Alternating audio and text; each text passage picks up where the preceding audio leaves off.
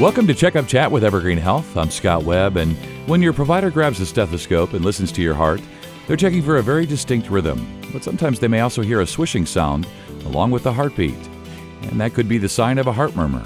A common diagnosis, typically heart murmurs do not have a significant impact on your overall health, but we're here with Dr. Oscar Gonzalez, physician at Evergreen Health Heart Care. And Dr. Gonzalez is going to help us break this down and understand what a heart murmur is, how it's diagnosed, and so on. So, Dr. Gonzalez, so great to have your time today. I think we've all wondered, you know, when a doctor's listening to our hearts with a stethoscope, what exactly you're listening for, right?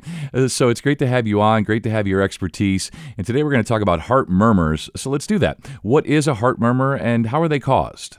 A heart murmur really is just describing a, the sound of blood. And sometimes it, it could be good, sometimes it's bad if you think about your heart as a very simple pump, just its purpose is to push blood throughout your body after it collects oxygen and nutrients and just really transfers it to all of the vital organs. And the inside of the heart and all the arteries are typically smooth.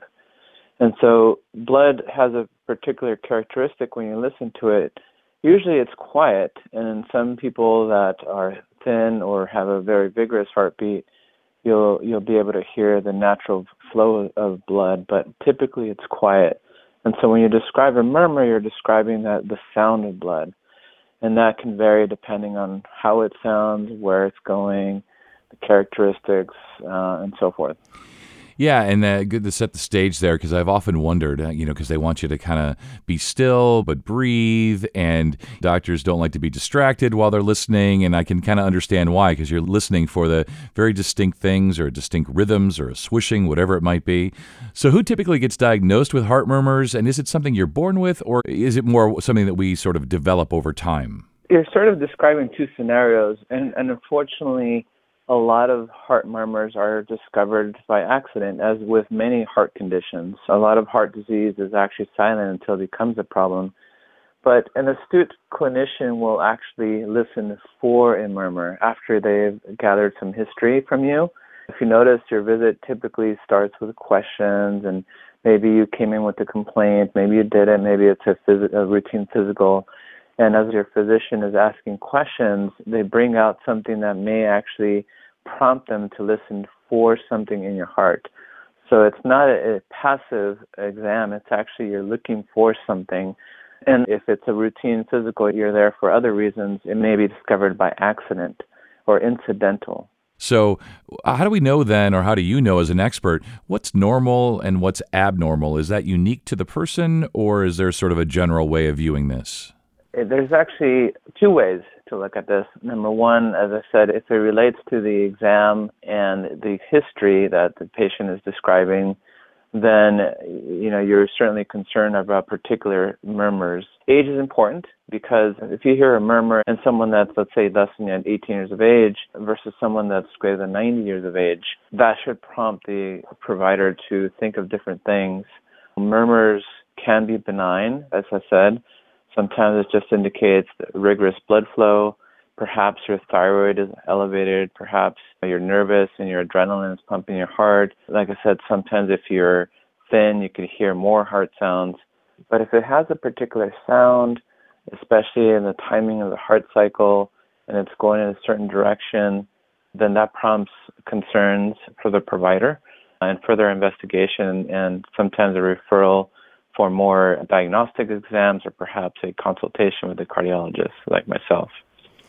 Yeah, you can kind of get a sense of when it would be indicated. And, you know, it's one of these things where I'm guessing anyway that if it's more often than not diagnosed accidentally or incidentally, then does that stand to reason that we don't really have any symptoms? Like, do people know that they have a heart murmur?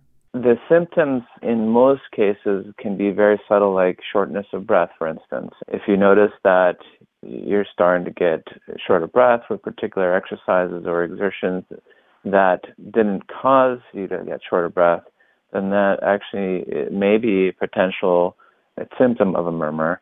But that's a very vague symptom because shortness of breath can happen even if you don't exercise for a while and you get deconditioned and so, uh, you know, when you get shortness of breath and the examiner listens to your heart and there's a murmur that raises concern that perhaps that murmur is causing your shortness of breath. And murmurs can be from valves that are either leaking or narrowing, and they may need to be surgically repaired.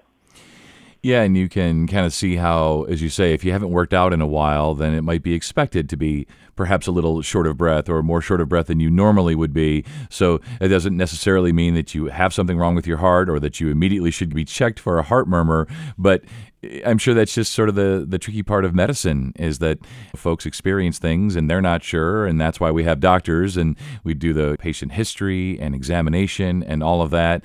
And I kind of preface by saying that a heart murmur doesn't necessarily mean anything to some folks, right? That they can be diagnosed, be treated, they can live with it. So, what would be your advice to, to someone who's been recently diagnosed with a heart murmur, the next steps, uh, how best to live with a heart murmur, and so on? I'll give you my long winded answer. The art of medicine has really changed. And, you know, back when I was in training several decades ago now, I, I actually trained some, with some very astute clinicians, and they were very good at clinical exam.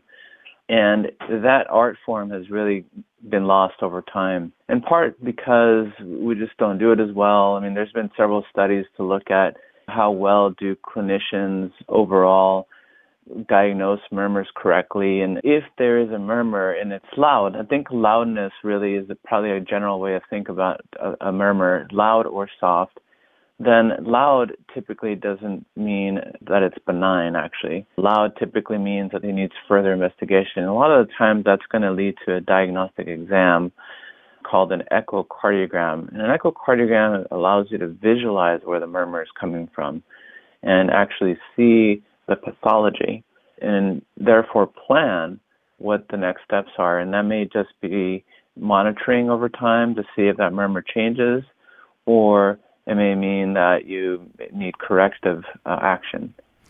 Yeah, really interesting what you're saying about how medicine changes. As we wrap up here, what would be your final thoughts and takeaways on heart murmurs?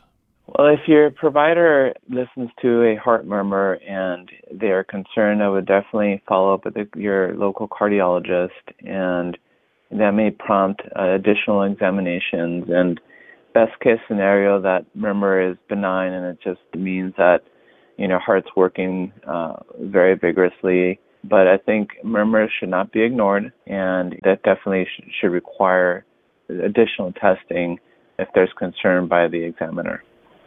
Yeah, definitely. And uh, just uh, great advice from an expert today. Thank you so much for your time. You stay well. All right. Thank you very much. Evergreen Health Heart Care offers clinically sophisticated diagnostic treatment and rehabilitation for heart disease and heart attack. To learn more and make an appointment for a heart care specialist, please visit evergreenhealth.com/heart. And that wraps up this episode of Checkup Chat with Evergreen Health. Head on over to our website at evergreenhealth.com for more information and to get connected with one of our providers. Please remember to subscribe, rate, and review this podcast and all the other Evergreen Health podcasts. For more health tips and updates, follow us on your social channels.